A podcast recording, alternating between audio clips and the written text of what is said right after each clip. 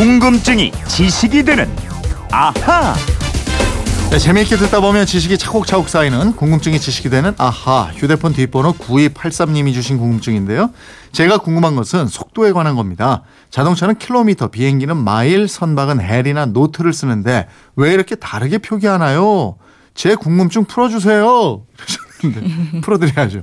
하늘 높은 곳부터 바닷속 깊은 곳까지 모든 궁금증을 풀어드리는 김초롱 아나운서입니다. 어서 오세요. 네, 안녕하세요. 김초롱 씨는 속도가 빠른 걸 좋아합니까? 아, 예전에는 좀 뭘 모를 땐 그랬던 것 같아요. 근데 저 아기도 무럭무럭 크고 이러니까 조심하게 되죠. 예, 아, 운전했을 때도 그 네. 막 면허 막 땄을 때는 막 달리면서 이야! 막 이랬는데 네. 요즘은 그냥 세워라. 안전하게 예, 살살. 옆차 예, 먼저 예. 가십시오. 예. 이렇게 되더라고요.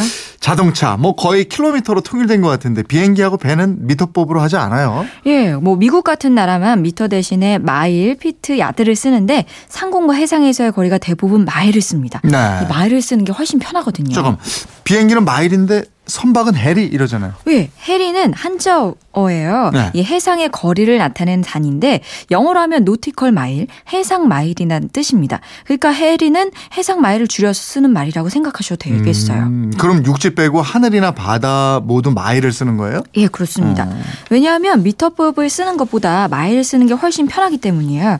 우리가 사는 지구가 동그랗잖아요. 네. 구예요, 구. 음. 그래서 경도라고 지구를 360도로 나눕니다. 그렇죠. 동쪽으로 동경 180 도고 이제 서쪽으로 서경 180도고 이렇게 되는 거예요. 예, 그 영국 런던의 그린치 천문대를 지나는 선, 본초 좌우선을 중심으로 동서로 나누는데요. 이렇게 둥근 지구를 정확히 한 바퀴 돌아오는데 거리가 얼마인지 아세요? 지구 둘레 길이 묻는 거죠 지금? 예, 한, 그한 4만 킬로미터 정도 되지 않습니까? 맞습니다. 맨날 맞추시니까 재미가 없어요. 자, 미터법으로 하면 그렇게들 알고 계실 텐데요. 근데 마일로 하면 정확히 2만 1,600마일입니다. 네. 왜 미터와 다르게 딱 2만 1,600이라는 숫자로 끊어지느냐? 경도 1분, 즉 경도 1도를 60등분 한 것이 경도 1분이에요. 음. 그러니까 쉽게 말씀드리면 지구라는 사과를 360조각을 낸다고 했을 때한 네. 조각의 폭이 경도 1분인 건데 음. 이 경도 1분의 길이가 1마일이거든요. 아, 그러니까 마일은 지구 경도를 기준으로 만든 단위군요. 예, 그렇습니다. 왜 이렇게 경도를 기준으로 단위를 만드느냐? 옛날에 비행기나 자동차가 없던 시절에 먼 거리 이동하려면 이동 수단이 뭐였을까요? 배죠, 배. 배입니다. 네. 선박이에요. 근데 바다로 가면 어디가 어딘지 알 수가 없잖아요. 뭐 이정표도 없고. 네. 그래서 해도 바다 지도를 그렸습니다. 음. 이 해도를 그릴 때 경도선을 함께 그려요. 아, 그러면은 배가 있는 위치, 그 좌표만 정확히 알게 되면은 목적지까지의 거리가 금방 나오고 이러겠네요. 그렇죠. 그러니까 해도에서 내 위치만 확인한다면 거리 계산이 아주 간단해요. 네. 해도에서 내 지점과 목적지까지 선을 쭉 그으면 거리가 금방 나오거든요. 아, 반면에 이제 미터로 환산하면 아주 복잡해지겠네요. 아, 이거 미터법으로 고친다면 선 1cm당 뭐 몇 미터 이런 식으로 계산하면요. 이게 소수점 이하가 되고요. 이게 꽤 복잡해집니다. 아. 그래서 국제적으로는 미터법이 표준이긴 한데 바다에서는 지금도 해리, 해상 마일을 인정해서 쓰고 있는 거고요. 이 나중에 비행기가 나왔잖아요. 이 음. 비행기도 해상 마일을 그대로 가져와서 사용하고 있습니다. 아, 그러면 해상에서 쓰는 마일하고 상공에서 쓰는 마일하고 거리가 똑같겠네요? 예. 그러니까 우리가 비행기를 타면 마일리지 적립하잖아요. 네. 이 항공기 마일리지의 마일이 해상 마일, 즉 해리와 똑같습니다. 아. 근데 육상에서 쓰는 마일, 미국에서 이곳에서 저곳까지 거리가 뭐 10마일이다. 이렇게 할 때는 마일이 해상 마일하고 거리가 달라요. 어, 그래요? 예. 그건 또 왜 그래요?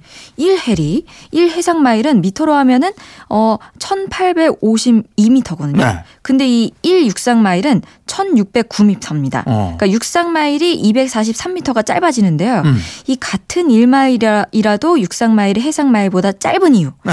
이 육지에서 짧은 거리는 출발 지점과 도착 지점이 거의 수평선처럼 이어져지잖아요. 네, 네. 근데 뭐 태평양 바다나 상공처럼 장거리 긴 해면의 길이는 응. 이게 수평선면이 아니에요. 아, 그렇게. 그러니까 지구가 평평하지 않으니까 둥그니까 그런 거군요. 맞아요. 예. 지구가 동그랗기 때문에 이 직선보다 더 길게 되는 거고요.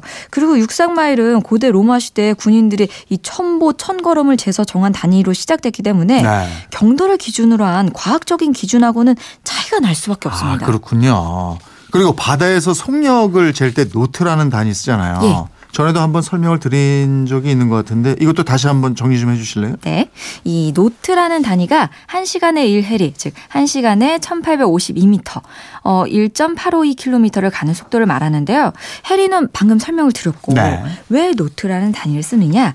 노트는 영어로 매듭이라는 뜻이거든요. 아 옛날 선원들이 배 속력을 재기 위해서 매듭 표시가 되어 있는 밧줄을 던졌다 그러던데 그래서 네, 그런가요? 맞아요. 그 16세기 서양의 선원들이 배의 속력을 재려고 매듭 표시가 되어 있는 밧줄에 부표를 달아서 물에 던집니다. 네. 그리고 동시에 모래시계를 뒤집어요. 음. 모래가 밑으로 다 떨어질 때까지 이게 밧줄이 얼마나 풀렸는지 풀린 밧줄에 매듭수를 세서 배의 속력을 측정합니다. 네, 그러니까 풀린 밧줄의 매듭수를 세어보면서 속력이 빠르다, 느리다, 뭐 이렇게 판단했다 이거죠. 그러니까 이 모래시계에 모래가 다 내려갈 때까지 걸린 시간이 28초였는데 네. 28초 동안 손을 지나간 매듭의 수를 세서 배의 속력을 측정했고 여기서 매듭을 뜻하는 노트라는 단위가 나오게 됐습니다. 아, 그 노트라는 단위를 지금도 바다, 선박에서 여전히 쓰고 있는 거고. 예. 이 1875년 프랑스 주도로 미터법이 정해졌는데요. 이후 세계 거의 모든 나라들이 미터법을 만국 공통의 단위 체계로 채택합니다. 예. 뭐 미국, 영국은 전통적으로 써오던 야드, 마일, 파운드 등을 그대로 쓰고 있고요. 특히 이 해리와 노트는 바다에서 쓰이는 특수한 단위로 인정을 받아서 지금까지도 별도로 쓰이고 있습니다. 그렇군요. 9283님, 왜 바다와 하늘에서는 마일 로 쓰는지 궁금증 좀 풀리셨어요? 저희가 선물 보내드리겠고요. 궁금한 게 또 생기면 또 문자나 MBC 미니로 언제든지 보내주십시오. 지금까지 궁금증이 지식이 되는 아하 김초롱 아나운서였습니다 고맙습니다. 고맙습니다.